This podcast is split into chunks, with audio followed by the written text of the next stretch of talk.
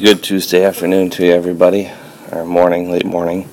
Just uh, this is old catfish Andy checking in with you here, giving you an update. I have not gone out and wet a line here in a, well, over a week. Um, yesterday was a nice day weather-wise, but I had too many other things I had to get done. But I was figuring I'd go fishing, but it didn't work out. Looking on Facebook and whatnot, a lot of my friends and other people are really, really doing well right now. And this time of year, May, mid to late May, to me, I would say is the best time of year to get out there and catch them, especially some big ones.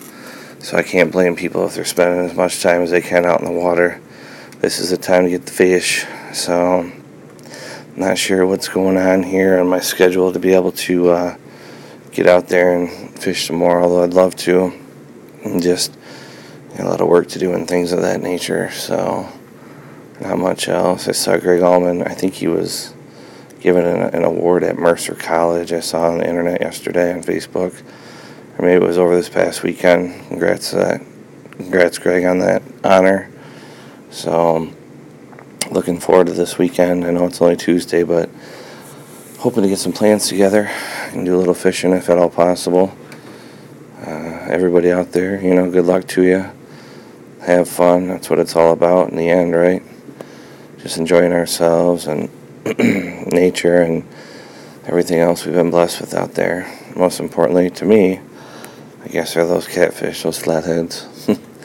I always have fun. So one of the blessings I think uh, makes it all worthwhile. So not a whole lot else going on around here. Bought some new gear. I got a real ultralight rod and reel spinning combo or something I put together so I'm hoping to be able to use that to catch some more bait, be it bullheads or bluegill, things like that. I got some new crappie poles too. So I'm pretty well set. So we'll get out there and if nothing else, maybe catch some smaller fish.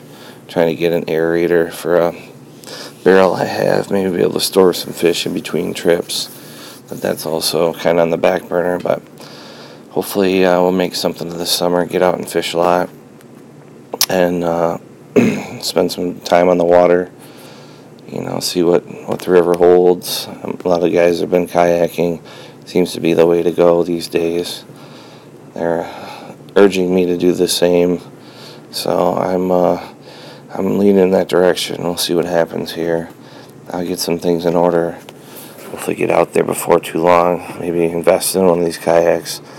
They seem to be uh, very portable. Help you get to some good out of the way spots. Um, my friends swear by them. They've been doing it for years, and and uh, that's the answer to their prayers. Let's say I say it jokingly, but anyway, just wrapping up my lunch hour right now, and uh, this is always a good time to reach out to everybody and say hi, keep you up to date on what's going on. I really enjoy doing this uh, on here, this podcast. I wish I would have known to do it sooner, but I hope you enjoy listening hopefully here as time goes by I'll be able to report some better fishing. Um, so far this year, I think I may have said in my first podcast, we've landed two. So yeah, myself and two of my friends went out about two weeks ago. Got some fish in the teens for one gentleman. It was his first uh, flathead ever. Sounds like he had a good time. The other guy, my friend Jake, had been out with me a few times, and sounds like he's pretty hooked on it. He's going to invest in some gear, and uh, start doing trying his hand out on his own, and uh, that's a great thing. Always happy to see other people pick up and uh, start doing it on their own. That's kind of the goal of me taking them out. Lit a fire in me, never gone out. Kind of only burns brighter in time. It's it's amazing to see people when they catch their first one. It just lights a spark in them. For a lot of people, anyway. Some are content to just go out with me and every now and again. Others, it really catches hold, and before you know it, they're out doing their own thing, catching them on their own. That to me, that's uh, the biggest payoff. So, anyway, sorry, speaking of hush, hushed voice, it can't be overly loud where I am right now, but uh, hopefully, this is somewhat insightful to you.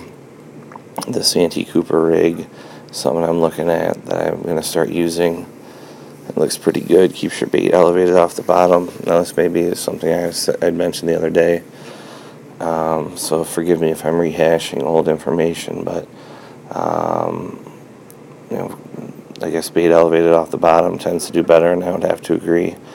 So this is a nice way to do it, especially from that live bait. We'll see. I'll let you know what the results are compared to the traditional slip sinker rig. So I'm going to wrap this up for right now. Uh, I hope you enjoy the rest of your day. I'm going to get back to work. I hope you get a chance to go fishing, spend some time outdoors, take a kid fishing. So um, I will be in touch. You all be well and uh, good fishing. Be safe. Thanks. Bye.